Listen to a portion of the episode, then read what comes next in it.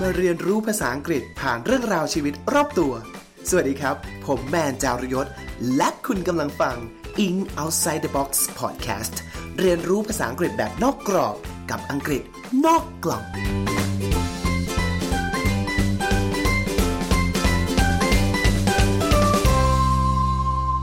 สวัสดีครับ ขอต้อนรับทุกท่านนะเข้าสู่รายการ In Outside the Box Podcast ภาษาอังกฤษนอกกล่องนะครับ รายการที่พาท่านไปเรียนรู้ภาษาอังกฤษ ผ่านเรื่องราวชีวิตรอบตัวครับผม วันนี้เรายังอยู่ใน part ที่ 2 นะครับ ว่าทำไมชื่อเมืองในอเมริกาชะไหนเป็นภาษาสเปนนะครับ แต่ต้องขอโทษท่านผู้ฟังอีกครั้งนะครับผม หลังจากที่ผมบอกเมื่อตอนที่แล้วว่าเราอยากจะแบ่งออกเป็น 2 part นะ แต่หลังจากที่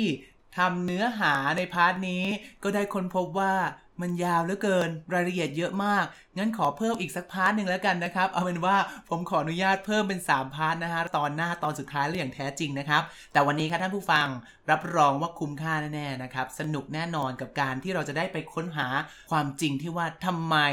ทวีปอเมริกา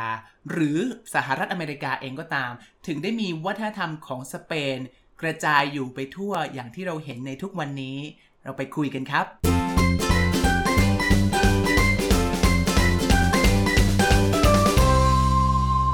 ก่อนอื่นเลยนะครับต้องเท้าความเดิมตอนที่แล้วก่อนนะ ใครที่ฟัง EP ที่แล้วไปน่าจะจำได้ว่า เราพูดถึงตัวละครสำคัญคนหนึ่งอย่างคุณคริสโตเฟอร์โคลัมบัสนะครับ merchant พ่อค้าของเรา นั่นเองครับ ขอนิดนึงขอแก้การออกเสียงนิดนึงนะ เพราะเอิญว่าอ่า EP ที่แล้วออกเสียงแบบไทยๆไปหน่อยด้วยความติดนิสัยนะ อ่านว่า merchant merchant ใช่ไหม M E R C H A N T merchant แปลว่าพ่อค้า แต่จริงๆถ้าให้ออกเสียง pronunciation ให้ถูกนะครับต้อง stress ที่พยางค์แรกครับก็จะเป็น merchant merchant แปลว่าพ่อค้านะครับ ที่แบบ stress ที่คำแรกปุ๊บคำพยางค์ที่2มันจะไม่แชนแล้วมันจะเป็นชึนชึนมันจะเป็นชึนชึนมันก็เป็น merchant นะครับ ขออนุญาตแก้ตัวเองนิดนึงนะฮะที่ผิดพลาดไปใน episode ที่แล้ว โอเคฮะคุณคริสโตเฟอร์โคลัมบัสเนี่ยเขาก็เป็นคู่ผู้ค้นพบทวีปอเมริกาใช่ไหมครับ โดยไม่รู้ตัวนะฮะ ใน part นี้ครับ ก่อนที่เราจะไปสรุปด้วยชื่อเมืองชื่อรัฐอย่างที่เราสัญญากันไว้ครับ ผมขอตัดกล้องไปที่ part ที่ 2 ก่อนนั่นคือประวัติศาสตร์ฝั่งสเปนเนี่ยท่านผู้ฟังอาจจะรู้จักคำว่าสเปนที่เป็นประเทศแล้วเนอะ Spanish แปลว่าภาษาหรือวัฒนธรรมสเปนนะครับ ผมขอให้อีกคำหนึ่งครับคำว่า Spaniard Spaniard อ่า S P A N I A R D Spaniard แปลว่าคนสเปนนะครับผม เพราะฉะนั้นตลอดทั้ง EP นี้ผมจะพูดแทนคำว่าคนสเปนด้วยคำว่า Spaniard เนอะท่านผู้ฟังจะได้คุ้นเคยนะ เจอซ้ำๆซ้ำๆนะครับผม หลังจากการค้นพบของคริสโตเฟอร์คอนวัตในตอนที่แล้วที่เราคุยกันไปนะครับว่านางเนี่ยเข้าใจผิดเนอะคิดว่าตัวเองมาถึงเอเชียแล้ว จึงเรียก native people หรือ indigenous people ว่าคนอินเดียนนะครับ เพราะว่าเข้าใจผิดคิดว่าตัวเองล่องเรือมาถึงเอเชียแล้ว เขาก็อยู่ความเชื่อแบบผิดๆเนี้ยไปจวบจนวาระสุดท้ายของชีวิตเขาเลย แม้ว่าจะมีนักประวัติศาสตร์บางคนบอกว่าแย้งว่าไม่จริงนะเขารู้ตัวว่าเขาพบแผ่นดินใหม่ ที่ไม่เคยพบมาก่อนในแผนที่อย่างที่ผมได้แก้ตัวให้ฟังไปแล้ว เมื่อตอนที่แล้วนะครับ แต่ไม่ว่าจะด้วยเหตุผลคนกลใดความจริงจะเป็นเช่นไรนะครับเหตุนี้เองทำให้มีตัวละครสำคัญอีกคนหนึ่งนะครับ ที่จะมีบทบาทนะฮะ ซึ่งเราหลายๆ คนน่าจะรู้จักกันดี นั่นคือ Amerigo Vespucci นะครับผม ซึ่งคนนี้ก็เป็น merchant เป็น explorer เป็น navigator เหมือนกันครับ เป็นทั้งพ่อค้า เป็นนักสำรวจเดินทาง เป็นคนเดินเรือคนนำทางนะครับชายคนนี้ครับอเมริโกเวสปุชชีนะครับ เป็นอิตาเลียนนะครับ ที่เข้ามามีบทบาทครับผม พ่อคุณเวสปุชชีเนี่ยนะฮะกลับกลายเป็นคนแรก ที่ตระหนักรู้ว่าอีทวีปที่ explorer คนก่อนหน้าอย่างเช่นโคลัมบัสเนี่ยคิดว่าเป็นโลกใหม่เนี่ยเป็นส่วนหนึ่งเอเชียเนี่ยนะหาใช่แบบนั้นไม่นางเป็นคนแรกที่รู้ว่ามันคือทวีปใหม่เลยนะครับ ซึ่งแม้ว่าโคลัมบัสจะเข้าใจผิดแต่เราก็มองว่าเขาคือคนที่จุดเทรนด์ของการออกสำรวจในครั้งนี้ครับอเมริโกกับคริสโตเฟอร์โคลัมบัสเนี่ยเขาก็เป็นคนใน ยุคสมัยเดียวกันนะฮะ ช่วงเวลาเดียวกัน เพราะฉะนั้นเขาก็ต้องเคยเจอกันนะครับ เพราะว่าเจ้านายของเวสปุชชีเนี่ย ก็ทำหน้าที่สร้างเรือให้กับโคลัมบัสได้ออกเดินทางไปสำรวจด้วยนะครับ เพราะฉะนั้นสองคนนี้ก็มีโอกาสได้เจอกันครับผมนะผู้ฟังก็คุยกันเมาส์ไปตามภาษาชุมชนคน explorer นะนะแบบ nerd nerd energy ของการแบบนักสำรวจอะนางก็มา เจอกันพูดคุยกันแลกเปลี่ยนกัน เพราะว่ามีไอดอลคนเดียวกันครับ คือมาร์โคโปโลอ่าใครใครคุ้นชื่อบ้างมาร์โคโปโลครับมาร์โคโปโลเป็น explorer ชาวเวนิสครับนักสำรวจชาวเวนิส ซึ่งเรารู้จักกันดีว่าเขาเป็นชาวยุโรปที่เดินทางมาเอเชีย เปิดโลกนะครับเป็นเส้นทางสายใหม่ได้ค้นพบความยิ่งใหญ่ของมองโกเลีย อินเดียจีนญี่ปุ่น ก็คือเปิดโลกมากในยุคนั้น ดังมากในยุคนั้นฮะเขียนแบบว่าแบบบันทึกการค้นพบสิ่งเหล่านี้ให้คนยุโรปอ่านก็เลยเป็นไอดอลของใครหลายๆคนนะครับ แน่นอนว่าต้องเป็นไอดอลของนักเดินทางรวมถึงเวสปุชชีแล้วก็โคลัมบัสของเราด้วยนะครับผมซึ่งมาร์โคโปโลนี่ก็เกิดก่อนล่วงหน้ามันสัก ร้อยสองร้อยปีนะก็เหมือนเราอาจจะมีแบบว่าไอดอลเป็นแบบคนในประวัติศาสตร์ยูริกากรินฉันอยากแบบขึ้นไปสำรวจอวกาศบ้างอะไรแบบนี้ครับสองคนนี้ก็มีไอดอลเป็นมาโคโปโลนะฮะก็เลยไม่ยิ่งเจอขนาดนี้แบบว่าเวสบุชีได้มาเจอกับคริสโตเฟอร์โคลัมบัสก็รู้สึกว่ากระตุ้นให้นางสนใจอยากออกเดินทางบ้างนะครับคนในยุคนั้นนะครับอายุนั้นนึกภาพเป็นแบบมีพลังกำลังเยอะอยู่เลย อยากจะออกไปเห็นโลกเปิดโลก บอกว่า the age of discovery ยุคแห่งการค้นพบสำรวจนะฮะ มันเกิดขึ้นไปพร้อมๆ กับยุคเรเนซองส์ท่านผู้ฟัง ยุคในเรเนซองส์ก็คือเป็นยุคที่คนยุโรปเนี่ยตื่นรู้ทางปัญญาครับ หลังจากที่โดนแบบว่าศาสนาจักรครอบงำความรู้ความเชื่อมาก เขาก็เกิดแบบว่าเกิดเป็นการจุดประกายความรู้ใหม่เพราะฉะนั้นคนในยุคนั้นนะเทรนในยุคนั้นก็คือเป็นการสงสัยใคร่รู้อยากรู้อยากเห็นอยากหาคำตอบนะฉันยุคนั้นพวกศาสตร์ พวกดาราศาสตร์ การทำแผนที่คือบูมมากครับ คนอยากรู้จักโลก รู้จักวัฒนธรรมที่ต่างออกไป ลองลองมาคิดดูแล้วเป็นตัวเราก็คงตื่นเต้นนะท่านผู้ฟังนึกภาพเดี๋ยวถ้าเราไปเจออะไรที่ไม่เคยเจอมาก่อนเลยอะแบบแล้วเอากลับมาเล่าให้คนอื่นฟังอะ่ะขนาดเราไปแบ็คแพคเนี้ยเราเห็นรูปจากกระทู้พันทิปอะ่ะเราเห็นในรูปมาแล้วเราจะแบบไปเจอของจริงเราตื่นเต้นเลยนึกภาพไหมฉันหูนึกภาพคนสมัยนั้นเขาต้องแบบว่า ฉันอยากออกไปให้เห็นตามที่สงครามร่ำลือไปเจอของใหม่ที่ไม่มีใครรู้จักบ้างนะครับอเมริโกเวสต์บุกชีก็ทำไมฮะ ไฟมันก็เริ่มติดละ จนในปี 1501 นะฮะอเมริโกเวสต์บุกชีก็เลยแล่นเรือครับ ไปถึงยอดของทวีปอเมริกาใต้ครับ แล้วก็ตีพิมพ์ครับ การค้นพบทวีปใหม่นี้ในจดหมายเหตุของเขาชื่อว่า Mundus Novus นะครับ ซึ่งก็แปลว่า New World นั่นเอง ซึ่งมันพลิกความเข้าใจของคนยุโรปไปเลยนะ อีการกล้าเคลมของเวสปุชชีว่าที่ฉันไปเจอมันคือทวีปใหม่เว้ย ไม่ใช่เอเชียเนี่ยมันคือสร้างแรงบันดาลใจให้นักทำแผนที่ครับผม โดยเฉพาะคนหนึ่งที่ชื่อว่ามาตินเนี่ย เขาก็เลยแบบเฮ้ยเอาชื่อของอเมริโกเวสปุชชีเนี่ยมาตั้งเป็นชื่อทวีปอเมริกาเลยละกัน แล้วก็เขียนลงไปในแผนที่เลยว่า in new world ที่เรารู้จักเนี่ย มันชื่อว่าอเมริกานะครับ ซึ่งก็เลยทำให้คนทำแผนที่อีกหลาย ๆ คนเนี่ยทำตามตามตามตามตามกันมาจนในปีคริสต์ศักราช 1532 นะครับ เขาก็ใช้ชื่อนี้เป็นการถาวรเลยเรียกว่าโลกใบใหม่ที่เจอนี้คือทวีปอเมริกานะครับ มาถึงตรงนี้ท่านผู้ฟังน่าจะพอจับทางการตั้งชื่อได้ไหมนะครับว่าเป็นยังไงชื่ออเมริโกเปลี่ยนเป็นอเมริกา ชื่อโคลัมบัสเปลี่ยนเป็นโคลัมเบีย ถามว่าทำไมอะก็เพราะว่ามันเป็นเขาเรียกว่าการทำให้เป็นละตินเนอะนะฮะทำคำศัพท์ให้เป็นละตินคือเปลี่ยนแปลงชื่อเนี่ยแล้วใส่ suffix ia ที่ออกเสียงเอียเอียเนี่ย เข้าไปตามสไตล์ภาษาละตินครับ ที่จะแปลงคำศัพท์ ประเทศชื่อเมืองต่างๆ ให้เป็นเพศหญิงเนอะไม่เข้าใจว่าทำไมเขามองว่าประเทศหรือดินแดนต่างๆ มีความเป็นหญิงเนอะแต่ใดๆก็ตามนี่คือวิธีการเปลี่ยนคำศัพท์ให้กลายเป็นแบบละตินครับเพราะฉะนั้นอเมริโกจึงเปลี่ยนเป็นอเมริกาโคลัมบัสเปลี่ยนเป็นโคลอมเบียนะครับ นั่นก็เลยไม่แปลกครับว่าท่านผู้ฟังรู้จักอีนะอ่าค่ายหนัง Columbia Pictures ได้ไหมเวลาที่แบบดื้อดื้อดื้อดื้อเข้าก่อนเข้าหนังมันจะมีภาพแบบว่า ผู้หญิงหนึ่งนุ่งขาวห่มขาวถือคบไฟอะจำได้ปะนั่นก็เป็นการ personify ความเป็นประเทศโคลัมเบียครับ ความเป็นโคลัมเบียที่เป็นผู้หญิงนั่นเองนะครับเดี๋ยวตอนหน้าครับ เราต้องพูดคุยกันชื่อรัฐของอเมริกาอีกมีอีกหลายรัฐเลยอย่างเช่นพวก เวอร์จิเนียจอร์เจียเดี๋ยวผมมาเล่าให้ฟังครับ แต่ตอนนี้ถ้านผู้ฟังจะเดาทางได้แล้วเนอะว่าเขามักจะเติมเอียเอียเป็นการแปลงคำแบบลาตินให้กลายเป็นชื่อประเทศ ชื่อรัฐ ชื่อเมือง ชื่อแผ่นดิน ชื่อทวีปต่างๆ พอถึงตรงนี้ครับ ท่านผู้ฟังนี่คือจุดเริ่มต้นที่แท้จริงของ The Old World และ The New World แล้วครับผมทำให้เกิดกระแสของการแห่ไปครอบครองดินแดนใหม่ ด้วยความคิดที่อยากจะได้แบบ natural resources ต่างๆ อยากได้ทรัพยากรธรรมชาติ อยากจะ แผ่ขยายศาสนาหรือแม้ต้องการหา economic opportunity เป็นว่าโอกาสทางด้านเศรษฐกิจด้วยนะครับ เพราะฉะนั้นครับวันนี้ผมจะพาท่านผู้ฟังไปเล่าเรื่องตัดภาพกล้องไปที่ฝั่งสเปนชาวสเปเนียตกันบ้าง ก่อนจะเริ่มเล่าของฝั่งชาวสเปเนียตนะครับผมขอให้กลุ่มคำศัพท์นี้ ซึ่งจะมีบทบาทสำคัญตลอดทั้งเรื่องนี้ให้ท่านผู้ฟังครับ มีคำว่าอะไรบ้าง colony colonial colonize และก็ colonization ครับ ถ้าผู้ฟังเอาตั้งด้วยคำว่า colony ครับ c o l o n y colony แปลว่า a country or area under the full or partial political control of another country พูดง่ายๆ คือ เมืองขึ้นนั่นเอง colony แปลว่า เมืองขึ้นหรืออาณานิคมนะครับผม เพราะฉะนั้นกลายเป็น adjective colonial colonial c o l o n i a l colonial ก็เป็น adjective ครับ เช่น colonial era ยุคสมัยแห่งการล่าอาณานิคมนะครับ เป็น verb ครับ colonize colonize นะครับ ก็แปลว่าเข้าไปครอบครองยึดเป็นเมืองขึ้น เช่น uh, the Greeks colonized southern Italy the Greeks colonized South Italy ก็คือพวกชาวกรีกนะเข้าไปยึดครองนะฮะอิตาลีทางตอนใต้นะครับ และแน่นอนครับ จาก colonize กลายเป็นคำนาม colonization ก็คือการล่าอาณานิคมนะครับ เห็นไหมฮะ ผมเคยพูดถึงเรื่อง word building เอาไว้แล้ว การรู้โครงสร้างครอบครัวของคำศัพท์พวกนี้ทำให้ท่านผู้ฟังต่อยอดขยายออกไปได้อีกไกลมากมายเลยถ้าช่วยให้เราเก่งจำศัพท์ได้มากขึ้น โยงใยเรื่องราวได้มากขึ้นนั่นใครสนใจไปฟังทวนได้นะที่ EP 7 EP 8 EP 44 ได้เลยนะครับผมย้อนกลับไปที่ตอนที่แล้วท่านผู้ฟังยังจำตัวละครสำคัญของเราอีก 2 คนได้ไหมฮะ คือ King กับ Queen แห่ง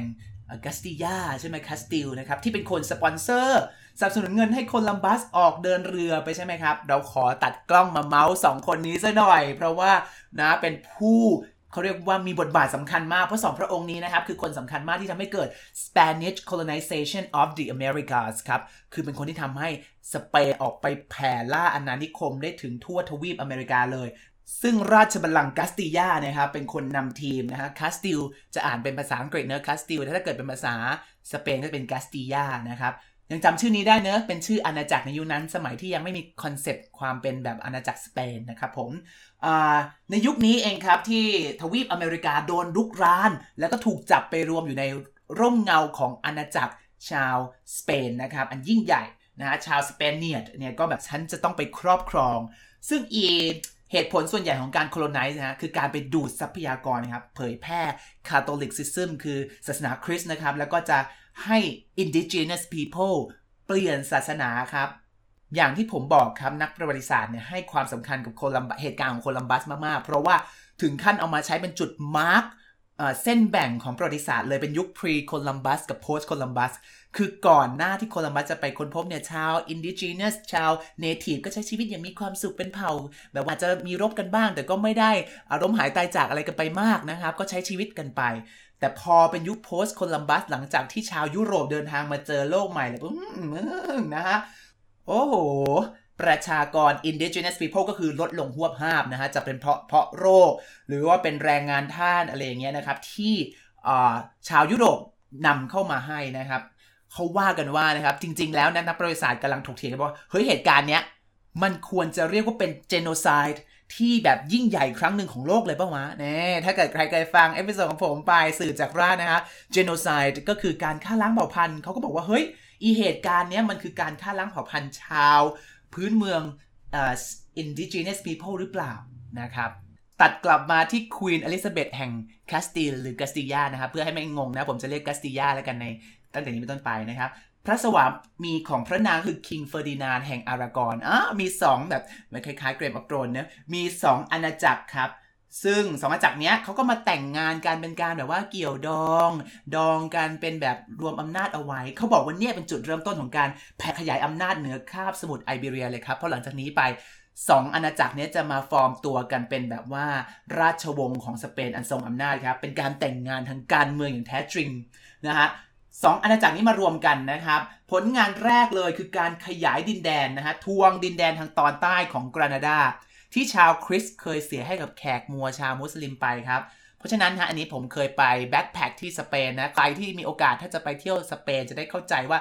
ถ้าเกิดลงไปทางใต้ครับทางแคว้นเซวิลนะครับถ้าเป็นภาษาอังกฤษจะออกเสียงว่าเซวิลแต่ถ้าเป็นภาษาสเปนเรียกว่าเซบียานะครับผมก็เหมือนคาสติลกัสติยานะครับ ถ้าเกิดลงไปตรงนั้นนะท่านผู้ผู้ฟังจะได้เห็นว่าวัฒนธรรมหรือสถาปัตยกรรมต่างๆ จะมีกลิ่นอายของมุสลิมอยู่ครับ หลงเหลืออยู่เนอะเพราะว่าทางตอนใต้เนี้ยชาวคริสเนี่ยเคยถูกตีโดยพวกแขกมัว เอาเป็นคำไว้เรียกคนที่แบบนับถือมุสลิมในแถบย่านนั้นนะนะเราจะได้เห็นกลิ่นอายพวกนี้ทั้งแถบพวกกรานาดากอร์โดบาเซบียานะครับหลังจากกำจัดพวกแขกมัวมุสลิมออกไปได้ก็แบบ ฉันทำได้ ฉันทำได้ ฉันต้องแผ่ขยายออกไปอีก นี่ก็เลยเป็นสาเหตุครับ ประจวบเหมาะพอดีพอดีกับที่โคลัมบัสอะมาเสนอโปรเจกต์ใหญ่ว่าฉันจะไปล่องเรือสองคนนี้ก็เลยอะฉันให้เงิน เพราะนางมองว่านี่แหละจะเป็นหนทางในการขยายอำนาจแข่งกับโปรตุเกส ซึ่งก็ว่าเป็นอีกประเทศหนึ่งนะที่มีแสนยานุภาพทางกองทัพทะเลสุดเลิศมาก ฉันต้องเรียกได้ว่าคริสนางก็แบบทำไมฮะคริสโตเฟอร์โคลัมบัสนางก็เข้าไปแบบว่าประจวบเหมาะมากของนี้เนอะไปแบบ startup project ไปเสนอก็ผ่านนะ ไป pitch งานก็ผ่านนะครับ ทีนี้ครับอยากจะเล่าให้ฟังตัดมาภาพที่โปรตุเกสกับสเปนนิดนึง ถ้าเรามักจะเห็นคู่กัดอย่างอังกฤษและฝรั่งเศสเนอะคู่กัดตัวหลักของสเปนก็คือโปรตุเกสนั่นเองนะครับโปรตุเกสเนี่ยนางก็เป็นหนึ่งในเขาเรียกว่า อาณาจักรที่ทรงสัญญานุภาพด้านการเดินเรือ อ้อมไปทางใต้แอฟริกา เข้ามหาสมุทรอินเดีย เข้าเอเชียไปอย่างที่ผมเล่าให้ฟังว่า นางเริ่ดมากนะโปรตุเกสเนี่ยเป็นชาติตะวันตกชาติแรกๆเลยที่เดินทางมาถึงอยุธยาของเราได้นะฮะหูยความอันนี้ก็ต้องเมาส์อย่างยิ่งเลยนะความอลังการของอีสองอาณาจักรนี้ครับของอีกัสติยากับอาณาจักรโปรตุเกสครับท่านผู้ฟัง นางอหังการทะเยอนทะยานมาก ถึงขั้นแบ่งโลกออกเป็นสองซีกเลยนะฮะ ฉันจะครอบครองครองโลกกันเลยทีเดียว เรื่องของเรื่องครับท่านผู้ฟังมันเกิดมาจากตอนที่คริสโตเฟอร์โคลัมบัสของเราเนี่ยนางก็แบบได้เงินว่าฉันได้เงินฉันพี่โปรเจกต์ผ่าน ฉันได้เงินจากว่ากับ King and Queen แอนกัสติยาแล้วฉันก็เดินทางไป ไปเจอเกาะทางรัฐสำเร็จแล้วก็ทำไมาฮะเดินทางกลับครับ แต่อีแทนที่ตอนขากลับเนี่ยจะกลับไปหาคิงกับควีนแห่งกัสติยาโดยตรงเลยเนี่ยโนจ้านางขอแวะ ขอแวะไปชำระแค้นเบาๆ ทำไมฮะกับคิงแห่งโปรตุเกสครับ เพราะว่าทำไมถ้ายังจำได้นางอะเคยไปเสนอพิชงานโปรเจกต์นี้กับคิงแห่งโปรตุเกสมาก่อนหน้านี้แล้วแต่คิงโปรตุเกสบอกไม่เชื่อ ฉันไม่เชื่อว่าโลกมันจะเล็กโลกมันจะแคบหรอกไร้สาระ จนโคลัมบัสนางต้องระเหตุมาขอเงินจากกาสติยานะครับ ทีนี้พอไปเจอเกาะว่ามีเกาะจริง ๆ นางก็แบบว่าฉันขอแวะ ฉันขอแวะไปก่อนเถอะนางก็แวะไปลิสบอนครับ ไปพบกับคิงจอนนายจ้างคนเก่าเนี่ย เพื่อแบบมาโหยยอกว่า ฉันไปเจอเกาะมาตั้งเยอะแยะเป็นยังไงล่ะไม่เชื่อฉัน เกาะพวกนี้ไม่มีใครครอบครองด้วยล่ะสะใจ king โปรตุเกสครับพอรู้ว่าอีอาณาจักรกาสติยา สนับสนุนเงินสปอนเซอร์ ให้คริสโตเฟอร์โคลัมบัสก็แบบไม่ยอม มันจะมากระตุกหนวดเสือไม่ได้จะไปครองแผ่นดินก่อนฉันไม่ได้ ก็ทำการทำไมฮะ ส่งจดหมายไปเลยจ้า ฝากคริสโตเฟอร์โคลัมบัสจ่าหน้าถึง king กับ queen แห่งกัสติยา ส่งจดหมายไปขู่ครับ เพราะมันเคยมีสนธิสัญญาฉบับเก่าที่เคยเซ็นเอาไว้โป๊บเนี่ยนะฮะ ประกาศไว้ว่าแผ่นดินทั้งใต้ทั้งหมดของหมู่เกาะคานารีเนี่ยมันเป็นของโปรตุเกสเพราะฉะนั้นทุกเกาะที่โคลัมบัสไปเจอ คือตกเป็นของตูเว้ยนะครับ แล้วก็ขิงอีกว่าเนี่ยขิงด้วยนะว่าแบบว่าฉันจะจัดกองทัพเรือเกียมตัวไปยึดเกาะนั้นเป็นที่เรียบร้อยแล้ว อื อีราชวงศ์นะฮะกาซิยาอ่านจดหมายในมือใช่ไหมฮะมือสั่นสั่นเอาไงดีวะ เงินที่อีโคลัมบัสใช้ไปในการล่องเรือ ก็เงินกู กูเป็นคนลงทุนและอีนี่จะมาปาดหน้าเค้กไปได้ยังไง แต่ไอ้ครั้นจะไปรบราฆ่าฟันก็รู้ตัวดีว่ากองทัพเรือของตัวเองนี่ยฮะแถวชายฝั่งมหาสมุทรแอตแลนติกเนี่ยก็สู้โปรตุเกสไม่ได้ด้วยทำไงดีฮะ ก็เลยต้องใช้วิธีการทูต ต่อรองเจรจาครับก็แอบเข้าไปหาโป๊ปซึ่งโป๊ปอเล็กซานเดอร์ที่ 6 นะฮะในยุคนั้นเนี่ยก็เป็นทำไมฮะเป็นคนที่เกิดมีเขาเรียกที่มาที่ไปกำเนิดจากแถบอารากอน ซึ่งเป็นอาณาจักรของ king เฟอร์ดินานด์ที่มาแต่งงานกับ queen แห่งกาสติยานะครับ ก็เลยทำไมฮะเข้าไปเขาเรียกว่าเข้าทางโป๊ปเนะให้โป๊ปช่วยไกล่เกลี่ยเจรจาให้ ซึ่งโป๊ปก็แบบหาเรื่องให้กูแล้วนะฮะ เพราะว่าโป๊ปเนี่ยก็ทำไมครับรู้ดีว่า 2 ประเทศนี้เป็นประเทศที่ช่วยศาสนจักรตัวเองมากนะครับ ก็อย่างที่ทุกคนทราบกันดีว่าโป๊ปคือผู้นำศาสนจักรนะครับ ซึ่งศาสนาจักรกับการเมืองศาสนาการเมืองก็แยกกันไม่ออกเนอะเพราะฉะนั้นนะครับอาณาจักรทั้งสองอันเนี่ยไม่ว่าจะเป็นโปรตุเกสหรือว่ากาสติยาเนี่ย ก็เป็นคริสตศาสนิกชนที่ดีครับเพราะคอยเผยแผ่ศาสนาคริสต์ออกไป แล้วก็คำกำจัดแขกมัวมุสลิมด้วยเนอะฉันทำไงดีล่ะจะสองอันนี้ก็จะมาทะเลาะกันก็กระไรอยู่จะแบบทำให้เป็นข้อพิพาทก็จะทำไงดี ก็เลยแก้ปัญหาโดยการแบ่งโลกให้คนละครึ่งซะเลยจะจบไปซะนะครับ ก็เลยมีการทำส่วนที่สัญญาแบ่งเขตการปกครองกันเลยครับทีเดียวนะฮะ ซึ่งอีสนธิสัญญาเนี้ยเขาบอกเอาไว้ว่าจะแบ่ง newly discovered land outside Europe ให้กับจักรวรรดิโปรตุเกสและก็ราชบัลลังก์แห่งกาสติยา ท่านผู้ฟังเห็นไหมครับ ยังจำคำนี้ได้ไหม Eurocentrism Eurocentrism คือการมองโลกโดยเอาตัวเองยุโรป คนขาวเนี่ยเป็นส่วนกลางเป็น center เนอะฉันเห็นไหม ตอนที่อ่านเนี่ยผมเจอคำว่า newly discovered land แผ่นดินที่เพิ่งค้นพบใหม่ ก็เลยสงสัยว่า อื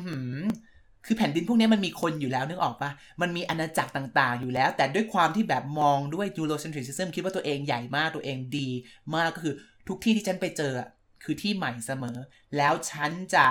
ครอบครองเอามาเป็นของฉันให้ได้ นี่คือแนวคิดที่ทุกวันนี้มันก็เลยยังมีสิ่งนี้ฝังกันอยู่ใช่ไหมที่รู้สึกว่าเฮ้ยคนขาวเป็นคนสูงส่ง หรือว่าแบบคนผิวเหลืองคนผิวดำต้อยต่ำกว่า มันก็เป็นสิ่งนี้ครับที่มันส่งต่อกันมาทางประวัติศาสตร์วัฒนธรรมต่างๆ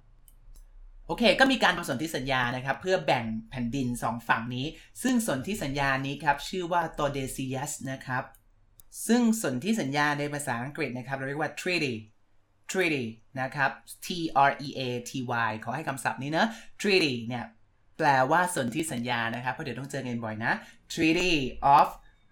ตัว decius นะครับ ก็เป็นสนธิสัญญาที่แบ่งโดยการ ขีดเส้นสมมุตินะครับไม่มีอยู่จริงนะ เป็นการขีดเส้นสมมติแบ่งโลกออกเป็นฝั่งตะวันตกกับตะวันออกครับ โดยตะวันออกข้อทางเอเชียเนี่ยก็จะยกให้โปรตุเกสไป ฝั่งตะวันตกก็คือให้สเปนเนียตนะให้ชาวสเปนนะครับ ซึ่งเราจะเห็นว่าฝั่งโลกใหม่อย่างทวีปอเมริกาเนี่ยส่วนใหญ่จึงตกเป็นของสเปนเนียตซะส่วนมากนะครับ ในขณะที่โปรตุเกสจะได้แค่บราซิลไป ก็เพราะว่าในสนที่สัญญาส่วนนี้พื้นที่บริเวณที่เป็นทางหมู่เกาะของบราซิล ทางย่านบราซิลในปัจจุบันเนี่ยนะฮะ มันเป็นอาณาเขตที่โปรตุเกสนะครับได้มีสิทธิ์ครอบครองตามที่ระบุไว้ในสัญญาในทรีดีฉบับนี้นะครับผมที่ขำคืออะไรไหมฮะ หลังจากออกสัญญาแก้ปัญหาการพิพาทนี้ได้สองฝ่ายก็ happy ดีใจนะ แต่อีประเทศอื่นนี่ไม่เอานะ ประเทศแบบเอ้า hello กูอยู่ของกู กูก็มีสิทธิ์ได้เหมือนกันนะแผ่นดินพวกนี้ จะมาแบบว่าแบ่งกันสองคนได้ยังไง มโนอะไรกันไร้สาระนะฮะ เพราะฉะนั้นประเทศอื่นๆเนี่ยก็ไม่ได้สนใจสนธิสัญญาฉบับนี้ที่แบบว่าคิงกันอยู่ 2 ประเทศโปรตุเกสกับอ่า Spanish นะครับ Spaniard นะโอเคครับ หลังจากที่ตกลงกันได้และสบายใจไปเปาะหนึ่งครับ พวกสเปเนียตถึงเวลาแล้วฉันเคลียร์ทุกสิ่งอย่างเรียบร้อยแล้ว ถึงเวลาเริ่มขนายอาณาเขต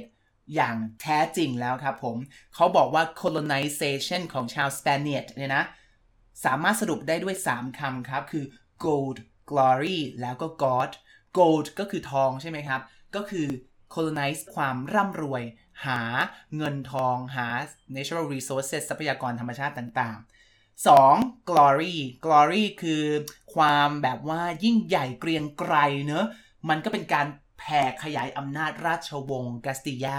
หรือสเปนในอนาคตนั่นเองครับ นี่คือ concept ของการเข้าไป colonize เมืองต่างๆ และรวมถึง God ในที่นี้ก็คือเข้าไปเพื่อเผยแผ่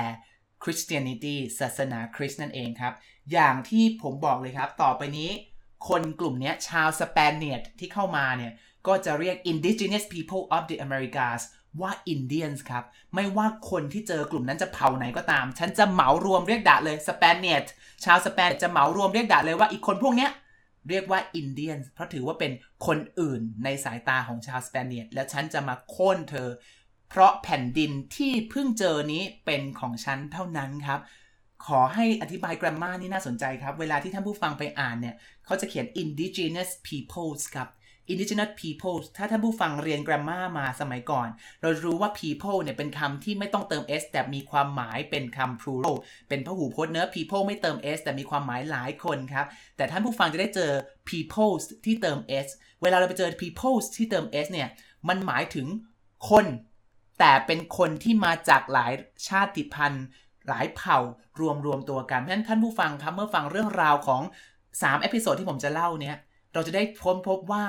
ไอ้ที่เราเรียกรวมๆว่าคนกลุ่มนี้เป็นสเปนเนี่ยคนกลุ่มนี้คืออินเดียนอะสุดท้ายมันทำให้เราด้วยความที่เราเรียกเหมาเหมารวมไปมากๆเนี่ย มันทำให้เราทำให้เราลืมไปว่า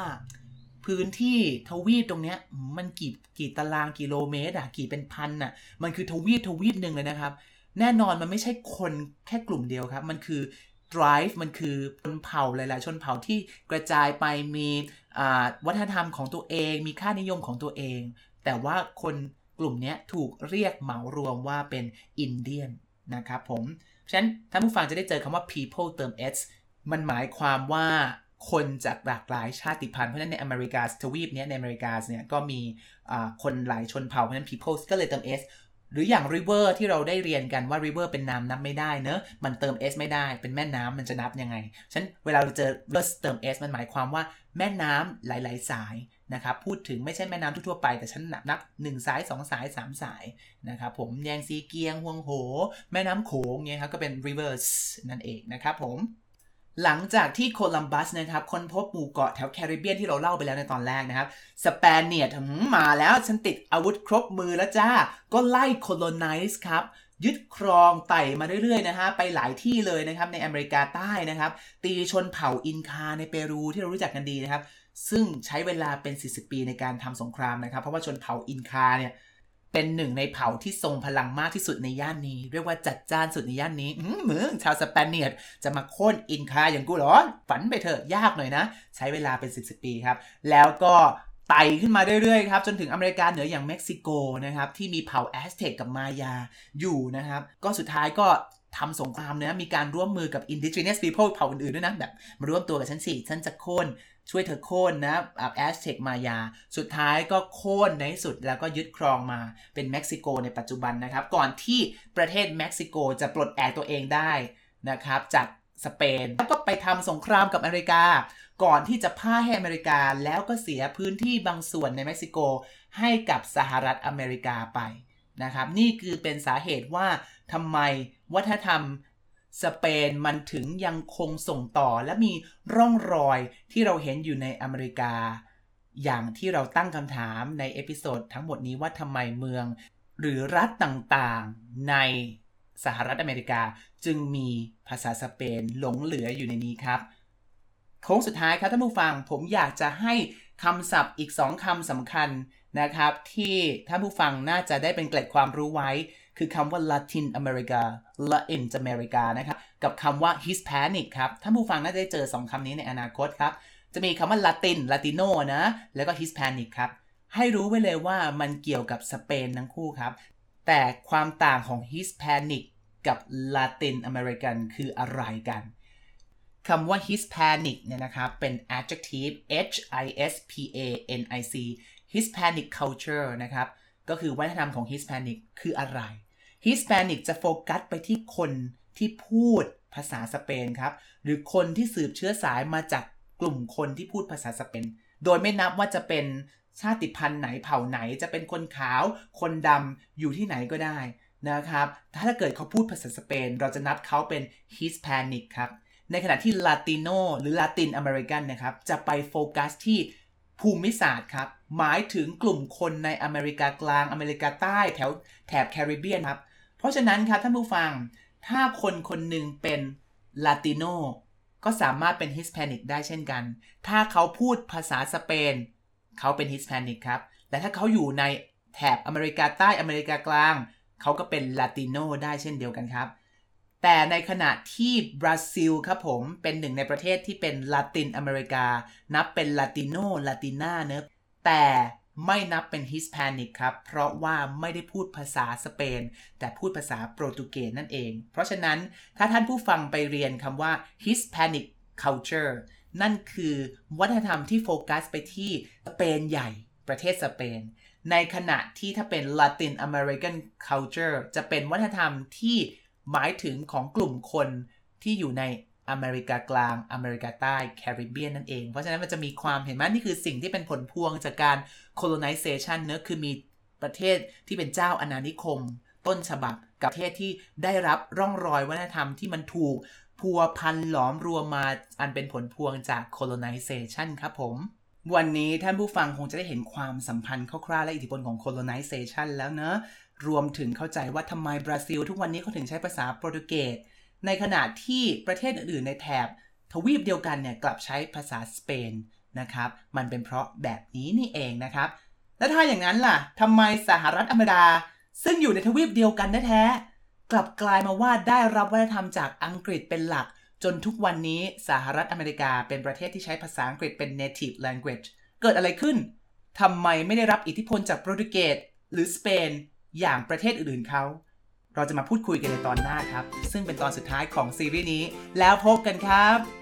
วันนี้นะครับ จากเรื่องราวทั้งหมดผมขอทบทวนคำศัพท์ที่ท่านผู้ฟังได้จากเรื่องราวประวัติศาสตร์ในวันนี้ครับคำที่ 1 merchant merchant แปลว่า พ่อค้าครับผมคำที่ 2 native native หรือ indigenous แปลว่า คนพื้นเมืองคำที่ 3 explorer explorer แปลว่า นักสำรวจคำที่ 4 colony colony แปลว่า เมืองขึ้นหรืออาณานิคมคำที่ 5 Spaniard Spaniard แปลว่า ชาวสเปนคำที่ 6 genocide genocide แปลว่าฆ่าล้างเผ่าพันธุ์คำที่ 8 eurocentricism eurocentricism แปลว่าการที่เอายุโรปเป็นที่ตั้งศูนย์กลางในการมองโลกคำที่ 9 treaty treaty แปลว่า สนธิสัญญาคำที่ 10 Hispanic Hispanic แปลว่า เกี่ยวกับสเปน และคำที่ 11 Latin American Latin American หมายถึงที่เกี่ยวข้องกับ ทวีปอเมริกากลางและอเมริกาใต้และแถบแคริบเบียน และนี่คือ In Outside the Box ประจำวันนี้ครับ พบกันใหม่ตอนหน้าสวัสดีครับ